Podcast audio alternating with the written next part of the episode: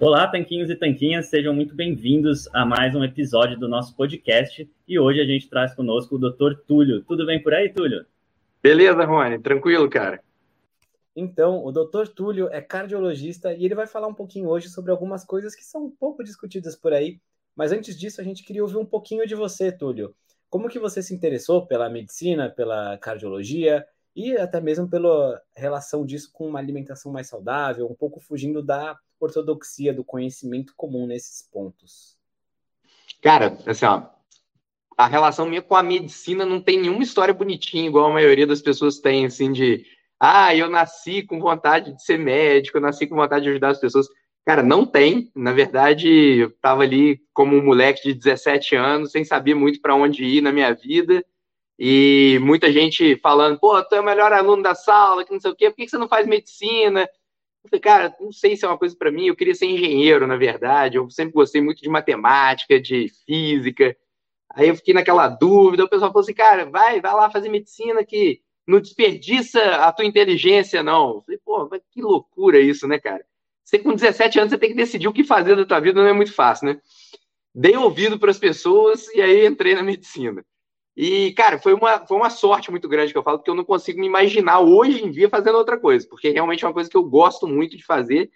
E a minha relação com a cardiologia veio dentro da faculdade. Eu conheci um professor, cara, de, de cardiologia, que eu, que eu brinco é meu segundo pai, que é o Dr. Wilson Coelho, aqui de Juiz de Fora. E eu me apaixonei pela, pela cardiologia por conta dele, ali dentro dos ambulatórios de cardiologia, escutando sopro cardíaco, aprendendo sobre como que o, que o coração funciona em si, né? E aí fiz a minha residência em São Paulo, ali no Dante Pazanese, que é uma baita de uma escola de cardiologia. E aí, cara, vem essa questão do como que eu me apaixonei pela, pela alimentação em si, né? Cara, eu me apaixonei porque eu voltei de São Paulo pesando 108 quilos, gordo igual uma porca, para poder explicar para os meus pacientes que eles precisavam emagrecer e mudar o estilo de vida deles. E, cara, eu não, não, não, sabia muito bem o que falar. O que a grande verdade. Nenhum cardiologista que sai bem informado, por mais bem informado que ele seja, por mais que ele tenha estudado, ele não aprende sobre nutrição, ele não aprende sobre o que comer, ele não aprende sobre o que fazer para reverter esses quadros metabólicos. Ele tenta aprender o beabá e fala o beabá ali que todo mundo fala mesmo, aquela besteira de da alimentação que todo mundo já conhece, né? Do, da proporção de 60% de carboidrato, para você restringir a gordura saturada, aquela coisa que você aprende em qualquer lugar, na verdade, mas que você vê na prática que não funciona, né? E aí, comigo mesmo, cara, eu tive que começar a aprender o que, que funciona, porque eu precisava fazer comigo, né? Então, eu passei por um processo de, de, de leitura, de estudo, de aprendizado, justamente sobre o que poderia me ajudar a emagrecer nesse processo, né? E aí eu me deparei com a low carb, me deparei com o universo ali da cetogênica e comecei a estudar mais a fundo a respeito do tema e foi o que funcionou para mim muito bem, diga de passagem. Saí de 108, cheguei em 78 quilos, só que, cara, fazendo meio eu mesmo, né? Então, assim, sem um profissional adequado por trás, que é o nutricionista. E, e aí eu perdi muita massa magra, então também fiz muito, cometi alguns erros ali que eu acho que não vale a pena cometer, e você vai aprendendo com esses erros, né? Inclusive, no meio dessa história, eu percebi que algo estava errado, porque meu colesterol saiu de 190 e foi parar em 475, só o LDL, o LDL.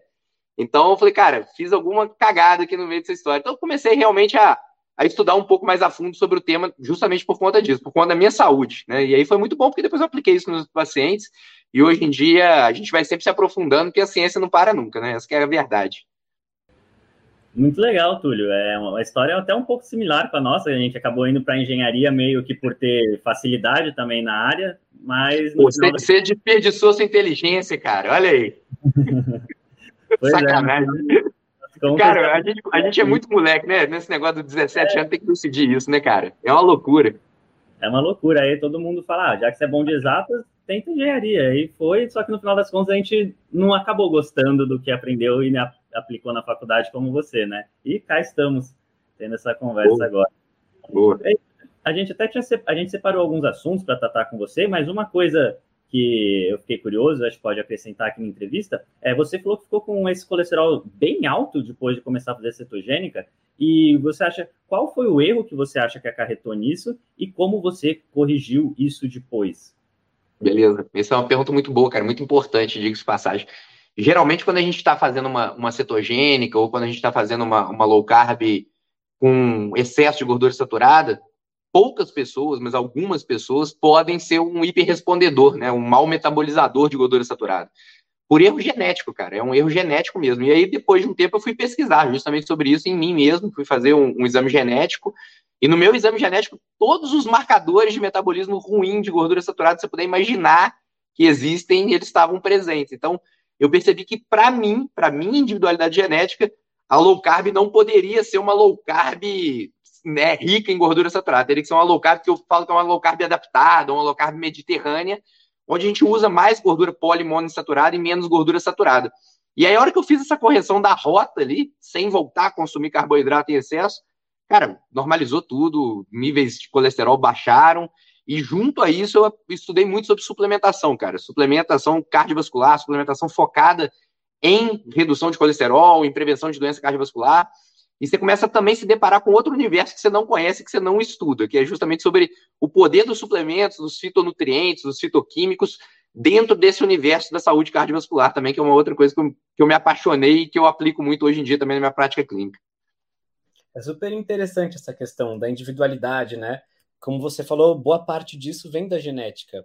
E até mesmo, por exemplo, eu tenho uma experiência totalmente diversa. Eu já fiz até dieta exclusivamente carnívora por cinco meses e meu colesterol total não passava de 220.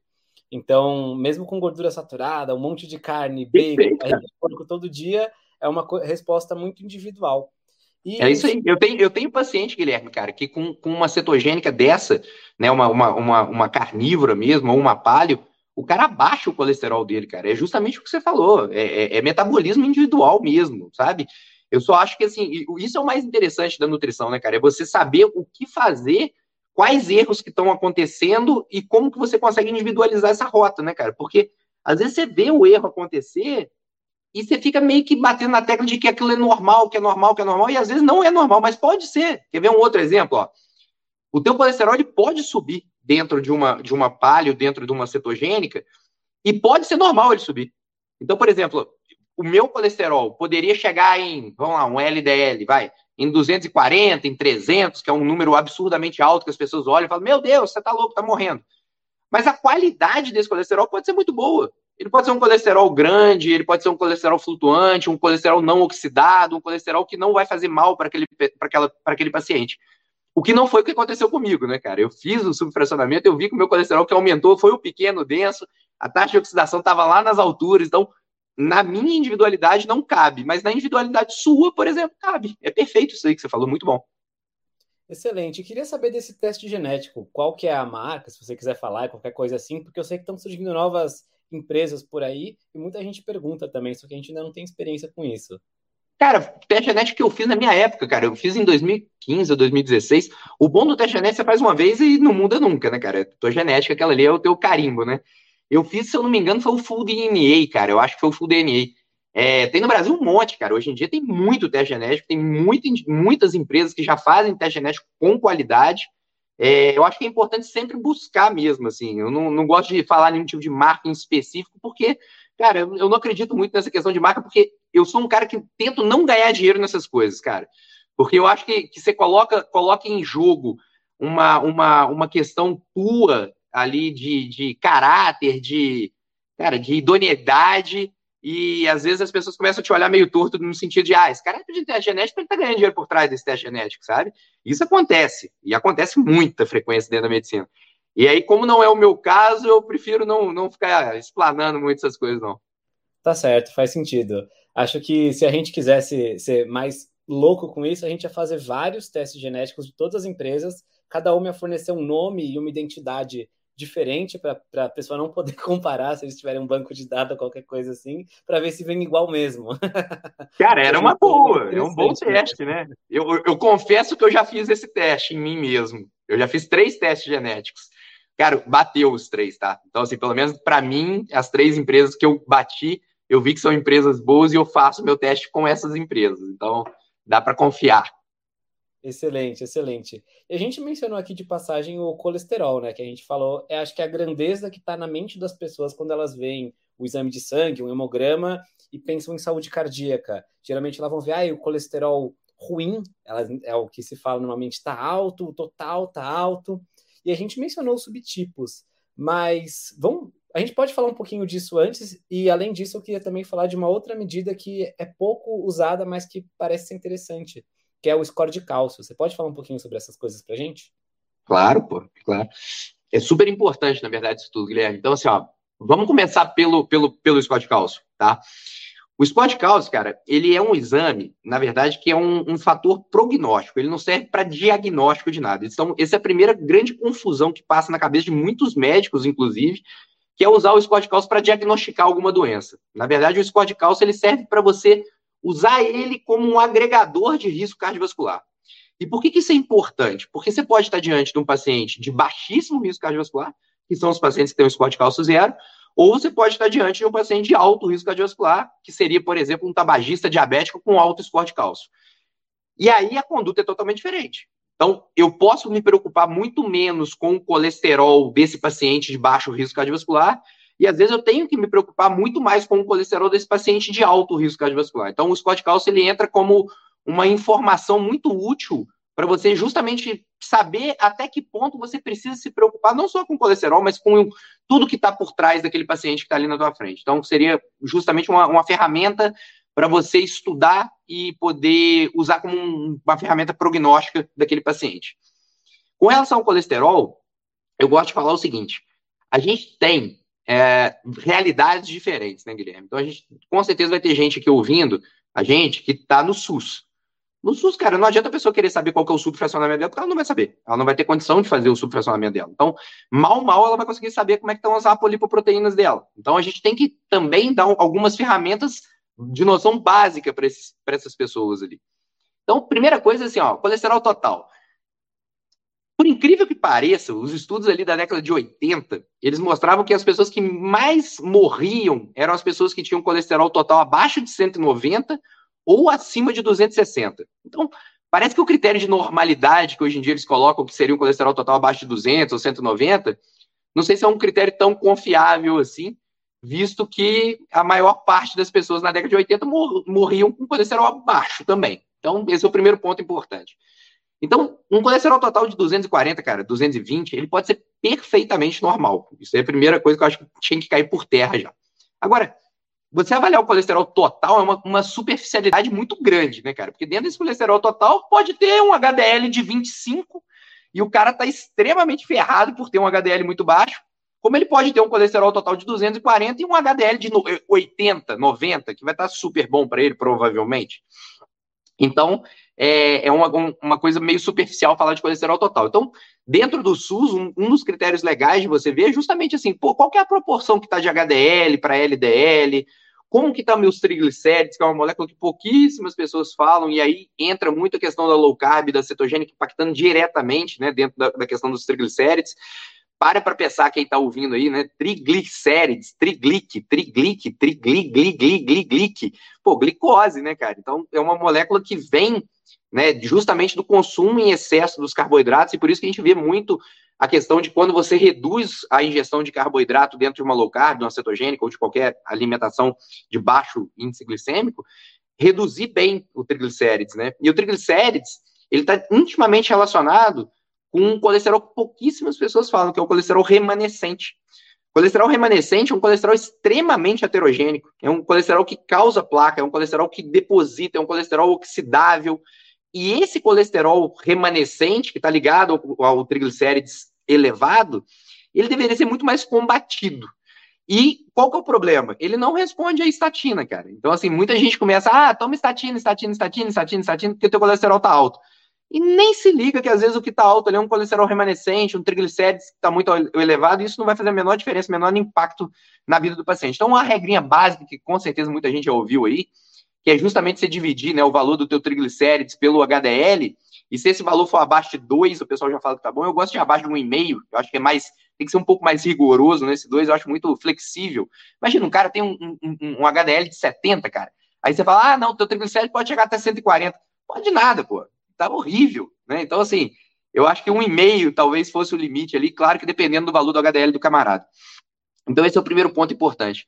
E aí, a gente caminhando um pouquinho mais, a gente está diante agora de um paciente que está no, no, no, no, plano de saúde. Cara, o plano de saúde cobre a realização de apolipoproteína A e B. E aí, uma coisa muito importante para as pessoas entenderem, né? A apolipoproteína A é o, a proteína da membrana dos colesteróis bons, assim, principalmente do HDL. Então, quanto mais alta for a tua apolipoproteína A, maior o teu perfil de segurança, maior a tua proteção cardiovascular que você tem. Então, uma ApoA aumentada é uma coisa boa. E a apolipoproteína B seria a proteína de membrana dos LDLs ruins mesmo, do LDL que é mais facilmente oxidado, principalmente. Então, quanto maior for a tua ApoB, um pouco pior, um pouco mais de cuidado você tem que ter. E aí tem uma relação legal, que é justamente você dividir a apolipoproteína B pelo valor da apolipoproteína A. Se esse valor for menor do que 0,7 no homem ou menor do que 0,6 na mulher, cara, tá tudo tranquilo, tá excelente. Ou seja, se o valor da tua apolipoproteína B for 60% do valor da A para mulher ou 70% do valor da A, tá tudo certo. E aí, por último, vem, pô, cara, não, tô com um dinheirinho sobrando aqui, eu quero investir num exame para poder saber realmente qual é a qualidade do meu colesterol. Aí você faz o subfracionamento do colesterol, que é, o, é dificílimo hoje em dia. Cara, você vai no laboratório, para você conseguir fazer, cara. Meus pacientes, eles me ligam, eles estão dentro do laboratório. Mas, ah, tá todo mundo falando aqui que não existe esse exame. Eu falo, cara, existe, porque o pessoal não conhece muito aí. Calma que vai dar certo. Então, assim, o subfracionamento, ele tem um monte de nome, tá? O nome mais correto seria subfracionamento das lipoproteínas. Só que você vai ver, ó, tamanho das partículas de colesterol, tamanho das partículas dos, das lipoproteínas, subfracionamento da, das lipoproteínas. Então tem um monte de nome que você vai ver, cardioide, tem um monte de nome. Moral da história, o que, que esse exame faz? Ele não deixa dúvida. Ele conta realmente quantas partículas de colesterol você tem e ele mede o tamanho dessas partículas. Então você consegue avaliar justamente assim, olha, tem muito colesterol mesmo ou não tem, contando as partículas. Então, esse é o primeiro ponto. Segundo ponto, essas partículas são pequenas e densas, que são as que vão causar problema, ou não? Elas são as grandes e flutuantes que não vão causar a doença. E aí tem um parênteses importante, né? Essa partícula pequena e densa do colesterol, ela está também intimamente relacionada com hiperinsulinemia e consumo exagerado de carboidrato. Então, a pessoa que come muito carboidrato, ou que tem hiperinsulinemia, ou que tem resistência insulínica, ela tende a ter mais LDL pequeno e denso. Ao passo que a pessoa que tem menos gordura corporal, que tem menos resistência insulínica e que consome menos carboidrato, ela tende a ter mais LDL grande e flutuante. Então, eu acho que isso é um ponto importante das pessoas entenderem aí. Ou seja, não vale só ter um número ruim, né? Tem que ter também uma qualidade ruim para o negócio fazer mal mesmo. Essa é a grande, grande verdade. Então, né, Túlio, a gente percebe que os números é, são muito difíceis de serem interpretados de forma separada, né? Você precisa ter ali o todo do paciente para analisar se um número ali, ah, esse colesterol realmente está ruim. Não, depende do triglicérides também, depende da subdivisão desse colesterol e depende até mesmo do score de cálcio, né? Pelo que eu entendi, dependendo do score de cálcio, esse você pode se preocupar mais ou menos com relação ao à saúde cardiovascular do paciente, né? Então, acho que você em vários pontos que, inclusive, a maioria das pessoas nunca é, ouviram falar, né? A começar pelo score de cálcio, é, depois as lipoproteínas, enfim, bastante informação que a gente pegou nesse, nessa sua fala. E só para só complementar, Rony, desculpe te interromper. É, a questão do score de cálcio, muita gente fica na dúvida, né? Eu, eu, já recebi paciente perguntando assim: ah, eu faço aonde? Aonde que eu coleto sangue para ver o score de cálcio? Então, só para o pessoal que está aqui ouvindo entender, porque às vezes para a gente é muito básico, mas para as pessoas pode não ser. O score de cálcio, gente, é uma tomografia do coração, sem contraste. Então, você entra dentro de uma máquina mesmo para fazer uma tomografia. É um exame que dura em torno de cinco minutinhos, é muito rápido. Então, mesmo aquelas pessoas que são claustrofóbicas e que têm medo de ficar em lugar fechado, não costuma ser um tubo fechado como uma ressonância e é muito mais rápido, tá? E aí é uma tomografia sem contraste que avalia justamente assim, olha, ele faz uma tomografia do teu coração e ele percebe se já tem alguma, alguma, algum ponto brilhante de cálcio nas suas coronárias. E o software, ele faz o cálculo de quanto de cálcio está presente para poder te falar, ó, tem zero ou tem muito, e aí depende do valor. Ah, qual que é esse valor da normalidade? Pô, o ideal é zero, normal é zero, e a partir de zero qualquer coisa já não é bom, né? Até 100 a gente considera baixo, de 100 a 300 um score de cálcio moderado a alto, dependendo da idade do paciente, e acima de 300 é alto. Basicamente essa é a classificação. Excelente. E como que isso se relaciona com a decisão do que fazer adiante, né? Então, como que você leva isso em conta para depois definir é, determinadas condutas, por exemplo, uso de estatina ou algum outro tipo de, de intervenção? Porque existe, isso é uma pergunta muito boa, Guilherme. Existe um estudo, cara, na verdade um editorial que saiu até no, no acho que se não me engano foi no, no, no New England ou foi na, na, no, no Jack, não lembro qual dos dois que foi, que chamava The Power of Zero, o poder do zero. E o grande, o grande lance desse editorial é que ele falou o seguinte, que o paciente que tem score de cálcio zero, ele usar ou não usar estatina não previne desfecho cardiovascular para ele nos próximos 10 anos. Então, mesmo diante de um paciente com colesterol elevado, a gente não teria benefício do uso da estatina nesse perfil de paciente. Então, se o paciente tem um score de cálcio zero, já não justifica o uso de estatina nesse paciente. Basicamente é isso. Mas não significa que você não precisa se preocupar com esse paciente, né? E com os valores de colesterol, principalmente com a qualidade desse colesterol. Significa que você pode usar outras estratégias não medicamentosas. Mas mesmo se o paciente não tiver um score de cálcio zero, cara, assim, ó, ah, o paciente tem um score de cálcio que não é zero. Ele é um agregador de risco, cara. Você pode estar diante do. O meu caso, tá? Eu não tomo estatina. E quando eu tinha um colesterol alto, eu não usei estatina. Por quê?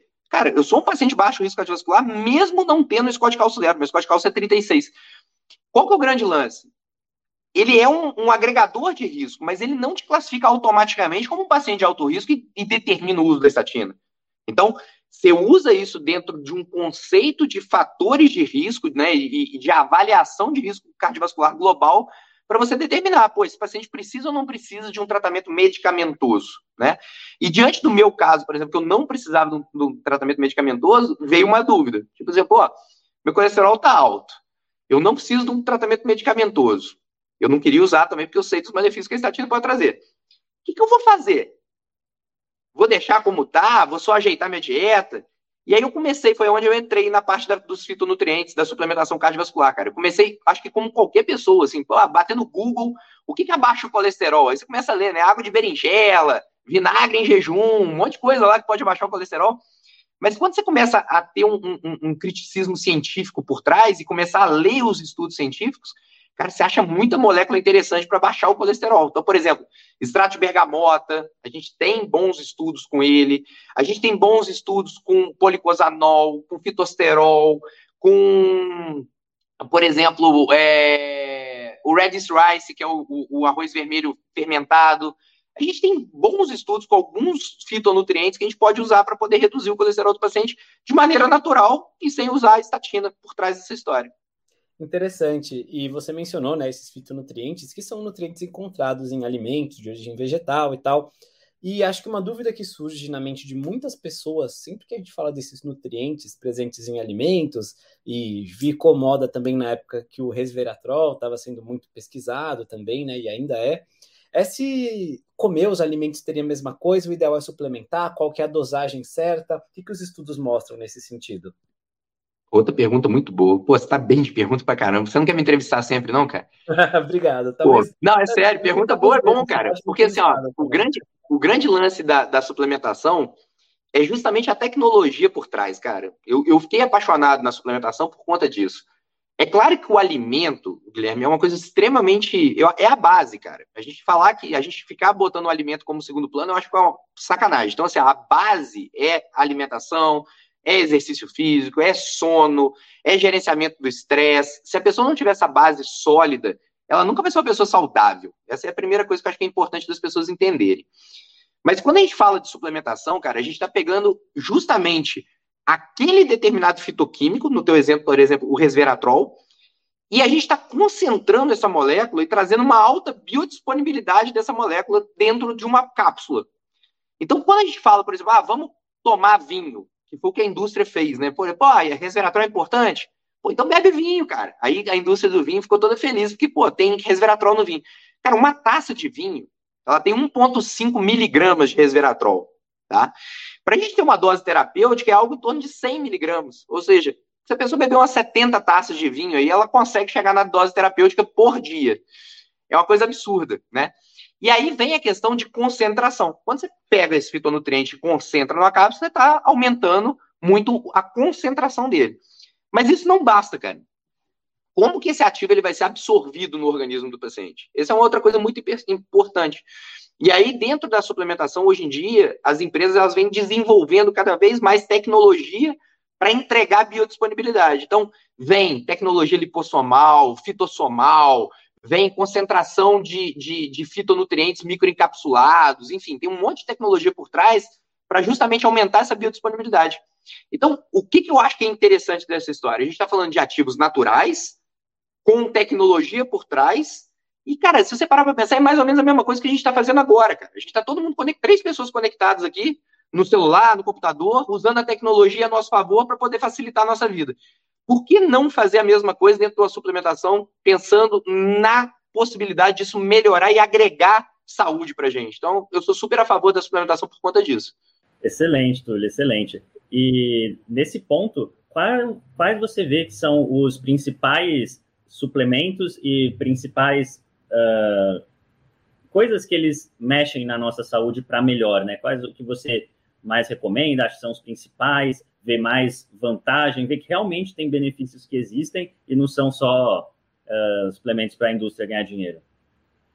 Cara, assim, ó, se a gente for parar para pensar em embasamento científico de estudos, né, a gente tem muito estudo, principalmente com vitaminas e minerais. Então, assim, você vai ver que dentro dos. Eu, eu, eu, tenho, eu brinco que eu tenho seis queridinhos ali, cara. Os meus seis queridinhos, meu sexteto mágico que eu chamo, tem muita vitamina no meio dele. Por quê? Olha só.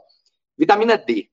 Cara, vitamina D, hoje em dia, já tem um monte de estudo comprovando benefício em sistema imunológico, em sistema ósseo-muscular, em metabolismo. Não tem tanto benefício na parte cardiovascular, assim, por incrível que pareça. Então, assim, às vezes as pessoas se frustram, né? Falam, ah, vitamina D faz bem pro coração. Cara, não tem nada comprovando isso. Nada comprovando isso. Mas eu sou cardiologista e indico a vitamina D do mesmo jeito. Então, vitamina D, eu acho que é uma coisa importante.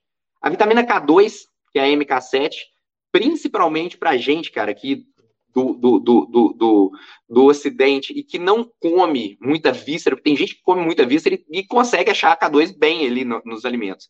Mas tem muita gente que não come, né, cara? E, e a K2 é um, um, nutriente muito importante, principalmente aí sim para a saúde cardiovascular, principalmente pensando em saúde arterial. Ela tem um componente interessante de não deixar depositar muito cálcio nas artérias, e meio que direcionar esse cálcio para onde ele tem que ir, que são para os ossos. Então, melhoraria ali a questão de osteoporose, diminuiria a calcificação arterial, é uma coisa interessante. Depois vem o ômega 3, que também é uma, uma, um, um, alimento, literalmente. A gente consegue adquirir o ômega 3 na alimentação, principalmente quando a gente consome muita é, produto de origem animal, principalmente peixes, né, e peixes de águas profundas e tudo, que não é a realidade também de muita gente. Então, o ômega 3 como uma gordura essencial para o nosso organismo. Eu gosto de utilizar ele dentro do, do universo da suplementação. Magnésio. Magnésio é um mineral super interessante, ele participa de várias reações químicas no nosso corpo. E dentro da questão cardiovascular, o magnésio ele tem duas importâncias fundamentais. Assim, ele participa de, de, de contração cardiovascular, de contração cardíaca, de melhora mesmo de contração cardíaca, então contratilidade cardíaca, e principalmente também ritmo, distúrbio de ritmo cardíaco. E é, de vasodilatação. Ele também é um potente vasodilatador. Ele age nas artérias, facilitando né, a, a vasodilatação. Então, também é um, um, mineral bem importante a nível ali de vasodilatação. É, cúrcuma. Cúrcuma, aí eu vou para fitonutri, fitonutriente mesmo. A cúrcuma, ela, tem, ela é muito estudada, ela é muito usada desde a medicina ayurvédica e ela é um, um potente anti-inflamatório natural, cara. Hoje em dia, a gente vivendo a epidemia que a gente vive aí de sobrepeso, da obesidade, com esses produtos inflamatórios que a própria obesidade produz, né, por si só, essas citocinas inflamatórias, as adipocinas que a gente chama, usar a cúrcuma como um anti-inflamatório natural crônico, eu acho que é uma coisa bem interessante e, e cabe bem dentro desse, desse nosso conceito aí de, de, de suplementação. E por último, é, o que que faltou? Deixa eu pensar aqui, peraí, vai lá. Falei vitamina D, falei K2, Falei cúrcuma, falei ômega, falei o quê? Magnésio. Magnésio. O que, que faltou? Pera aí, tá faltando um, um queridinho meu aí, cara. São as catequinas de chá verde. Não sei se você fala. Não, não seria não. Mas, cara, a catequina de chá verde faz bem mesmo. Não, não, não tem nem dúvida disso. Mas eu, eu, eu, até nem falo muito do chá verde, cara, porque assim, ó. Às vezes a pessoa perde um pouco a noção do chá verde. E aí, quando consome em excesso, ele pode ser hepatotóxico e pode mesmo. E às vezes a pessoa acaba consumindo em excesso e acaba tendo algum tipo de, de, de reação, de efeito colateral ali, justamente por conta de, de consumo exagerado. Então eu tomo um pouco de cuidado para falar dele. É a coenzima Q10, cara, lembrei. Faltou foi a CoQ10. A CoQ10 eu acho fundamental, cara, porque assim, ó, a gente, a gente hoje em dia está vivendo cada vez mais, né? E, e, a gente sabe que com o passar do tempo, com o passar da, da, dos anos, a gente vai produzindo menos CoQ10, né? Isso é natural. E a coenzima Q10, cara, é um cofator de produção energética no nosso corpo. A partir dos 25 anos já começa a cair a produção. A partir dos 40 cai bastante a produção de coenzima Q10. Então, você às vezes suplementar a coenzima Q10 até como um cofator mesmo de reação química é uma coisa importante, mas ela também é um antioxidante natural, cara. Então, assim, ela, ela pode agir ali a nível é, celular como antioxidante interessante e, a gente não pode abrir mão da qualquer 10. Então, qualquer 10 entra dentro do meu queridinho aí, seria essa 6. E qualquer 10 todo mundo pensa no coração também, né, cara? Porque a gente sabe que ela age ali a nível mitocondrial e a densidade mitocondrial, né, nos nossos cardiomiócitos, ela é muito grande. Então, quando a gente fala de energia, produção mitocondrial, sempre vem na nossa cabeça o coração, e eu, como cardiologista, não posso abrir mão da qualquer 10. Faz muito sentido. E também, é, uma coisa interessante que a gente observa né, na natureza é que onde a gente às vezes precisa de um certo nutriente, a gente encontra isso bioacumulado em nutrientes de outros animais. Então, por exemplo, comer coração de frango, que é mais comum, né? Mas tem gente que come de boi também, de porco, enfim, vai ser uma fonte de coenzima Q10. Assim como vai ser também da vitamina K2. Já a vitamina K1 vai estar em vegetais verdes escuros, que também são fonte de magnésio. Então, pensar na comida é sempre interessante, né? Tendo uma dieta bem saudável, dá para obter vários nutrientes, comparado com uma pessoa que, sei lá, às vezes come só um monte de farinha e açúcar e depois um monte de cápsulas e suplementos tentando compensar. Não tem nem dúvida disso, cara. E, e, é o que eu falo, inclusive, o tempo todo no meu consultório, cara. Assim, ó, o suplemento ele não pode ser encarado como uma maneira de você é, substituir uma alimentação saudável. De forma alguma, cara. A base, se não for bem feita, eu falo que o suplemento ele é como se fosse o vento a favor. Assim, você está andando de bike, e você está ali. Se você estiver usando o suplemento, o vento vai estar a teu favor e facilitando essa pedalada tua. Mas se você para de pedalar, a bicicleta para de andar, cara. E esse pedalar nada mais é do que o estilo de vida saudável. Então é isso que tem que estar claro para todo mundo que está ouvindo aí. Excelente, Túlio. E ainda só para finalizar sobre o score de cálcio, é possível diminuir o score de cálcio, uma vez que você fez uma medição, por exemplo, ele marcou algo alto, tem como reverter esse processo ou você só consegue não piorar o seu score de cálcio? Pergunta, cara, quando o paciente faz para mim, eu até arrepio no consultório. Porque o que, que acontece, cara? Os estudos não mostram regressão de score de cálcio. Tá? Então, assim, ah, o uso de, de algum suplemento, inclusive, por exemplo, o uso da estatina que todo mundo defende, ela aumenta a, progressão do score de cálcio justamente pela estatina trazer cálcio para a lesão. Então, quando a gente está diante de um paciente que está usando estatina e já tem um score de cálcio que é diferente de zero, ele vai trazer cada vez mais cálcio para aquela lesão e efetivamente não adianta nem você dosar de novo o score de cálcio dele, porque vai estar tá mais alto do que o primeiro que você fez. Aí vem uma questão que todo mundo fala, pô, mas está trazendo mais cálcio, então está aumentando o risco cardiovascular do paciente. Não, porque o mecanismo da estatina é justamente esse, cara, é trazer o cálcio para estabilizar a lesão. Então, basicamente, ela traz mais cálcio, diminui o conteúdo lipídico da placa e estabiliza a lesão do paciente, quando indicado, tá? Então, o primeiro ponto é esse. Mas quando a gente fala de, dos estudos com fitoterápicos, cara, tem muito estudo com centelha asiática, com picnogenol, com K2, com alho envelhecido, com resveratrol, com astaxantina, com ômega 3, todos separados, todos separados, mostrando diminuição da progressão do de cálcio. Então, assim, eles freariam esse processo, não deixariam esse processo progredir. Só que eu falo com meus pacientes, cara, nunca fizeram um estudo pegando todos esses suplementos juntos, ao mesmo tempo, num paciente que tem bons hábitos de vida, para saber o que, que, vai acontecer. Então, cara, é uma resposta que a ciência não tem. Eu, eu, eu sinceramente, se assim, o que, que você acha? Eu espero que regrida, porque eu estou fazendo isso em mim mesmo para ver se regride. Então, assim, eu espero que sim. Só que, cara, o que as pessoas precisam entender é que é uma doença crônica, tá, Rony? Então, muita gente espera resultado. Ah, pô, limpar as artérias em três meses. Mas nunca, você não precisa nem se enganar com isso. Então, assim, ó, eu fiz o meu score de cálcio em 2018 e eu não repeti ele até hoje. Até hoje eu não repeti. Por quê? Cara, é um exame que vai radiação, é um exame que não tem por que você ficar repetindo o tempo todo, porque a doença é uma doença crônica. Tá na hora, daqui a pouco eu repito. Vou repetir em cinco anos. 2023 eu repito para ver. E aí, se você quiser me chamar, eu te conto se regrediu ou se aumentou. Eu falo a verdade. Excelente, Túlio, excelente. Vamos deixar um lembrete aqui para marcar uma próxima conversa em 2025. E, Túlio, associado então é, à alimentação, que você já falou no início, né, que é um hábito que você tem saudável, até com ela você conseguir emagrecer aí 30 quilos, quais seriam outros hábitos saudáveis que você adota, né, como você diz, que seria o pedalar da bicicleta? Cara, exercício físico, é assim, é o segundo pilar ali, pau a pau com, com a alimentação, que eu considero fundamental para a pessoa ter uma boa saúde, né? E eu, quando falo de saúde, eu não estou falando só de saúde cardiovascular, estou falando de saúde global mesmo, né? A gente sabe que, que o sistema muscular nosso é um órgão endócrino, ele é um órgão produtor de miocinas anti-inflamatórias. Quanto mais músculo você tem, é, melhor o teu metabolismo funciona.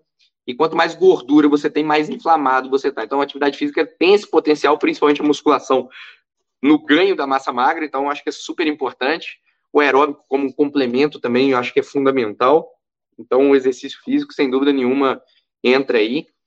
A questão do sono, que é uma coisa que pouquíssimas pessoas valorizam o quanto que deveriam valorizar, né? A gente cansa de ver, às vezes, paciente que, que, que é workaholic, que, que fala que não quer perder tempo dormindo, né, cara? Como se isso fosse perder tempo. Na verdade, você tá ganhando vida, né? E o cara acha que tá ganhando tempo não dormindo. Dormir é o momento que teu corpo todo ele entra em repouso, ele entra em stand-by faz uma série de, de limpezas importantes ali, de toxinas a níveis neuronais e tudo. E do ponto de vista cardiovascular, é o momento que o teu sistema nervoso simpático dá um shutdown, ele desliga e você consegue realmente dar uma relaxada, né, importante. Não é à toa que tua pressão arterial cai, tua frequência cardíaca cai, e tudo isso acontece durante o, o sono. Então, o sono acho que é bem, bem, bem importante. Criar um bom hábito, uma boa higiene do sono. Eu, por exemplo, durmo, cara, nove e meia da noite, eu tô já para lá de Bagdá, e acorda cedo, acorda 5 e meia, 6 horas, e respeitando o ciclo circadiano, que também é uma outra coisa importante na questão de produção hormonal, enfim. Depois vem a questão de gerenciamento de estresse, cara, gerenciamento das emoções mesmo, assim, de saúde mental. A gente vê cada vez mais, né, as pessoas hoje em dia, nesse universo maluco que a gente vive, com alto grau de estresse, pensando o pensamento lá na frente o tempo todo, altamente ansioso, sem focar realmente no que interessa mais ali, que é o hoje, né? O agora. E parece uma coisa meio clichê, né? A gente falar isso, assim, mas quando você começar a viver mesmo o presente, parar de ficar pensando muito no futuro e no passado, cara, é impressionante o poder que isso traz para você. Então, acho que é uma coisa interessante das pessoas pensarem.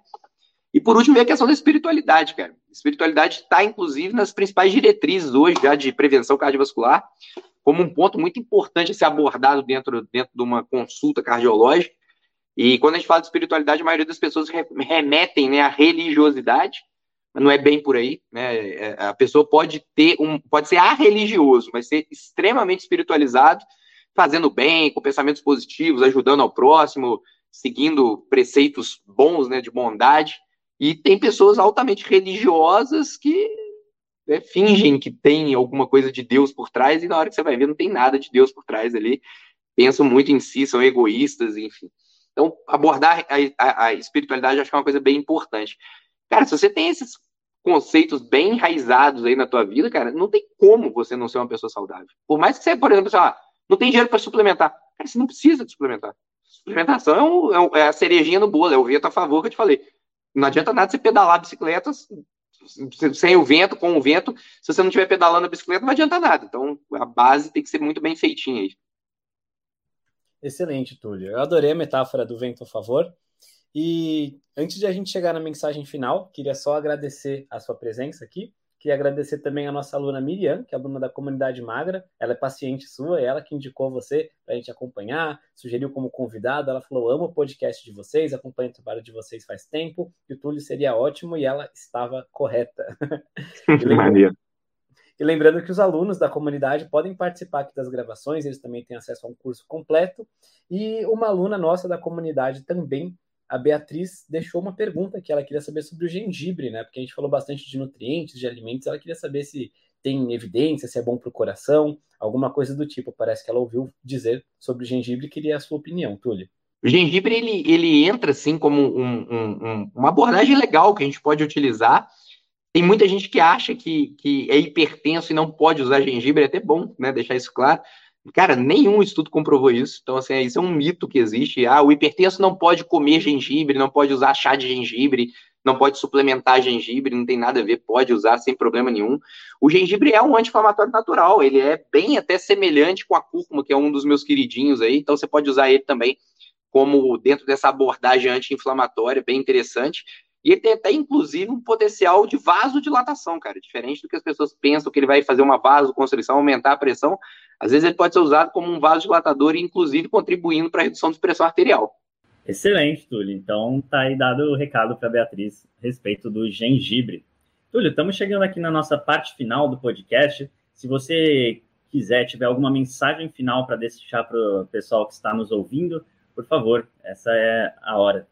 A mensagem que eu deixo é, é, é, a pessoa se valorizar, né, cara? Eu acho que cuidar da saúde e enxergar a saúde como o teu bem maior, eu acho que é o que todo mundo deveria ter, né? Eu chamo isso de autorresponsabilidade com amor próprio.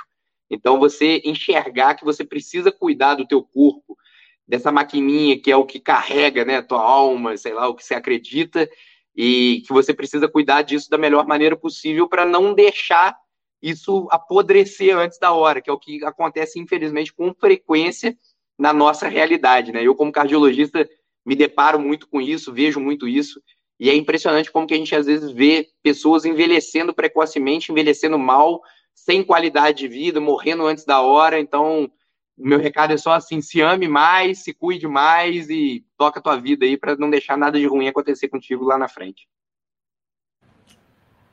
Então é isso aí, Túlio. Muito, muito obrigado pela presença, pelo conhecimento, pelo tempo. Ficou show demais essa entrevista. Então, obrigado por ter participado aqui com a gente. É isso, eu que agradeço, cara. Agradeço vocês do convite aí, agradeço a Miriam por ter lembrado meu nome aí. Obrigado a todo mundo aí. Valeu, então, Túlio, e também aproveitar para agradecer o pessoal, os tanquinhos e tanquinhas que nos escutaram até aqui, seja ao vivo, quem é da comunidade magra participa ao vivo, seja quem está ouvindo a gravação depois. Muito obrigado pela sua audiência e a gente se fala no próximo dos nossos episódios. Um forte abraço do, do Senhor Tanquinho.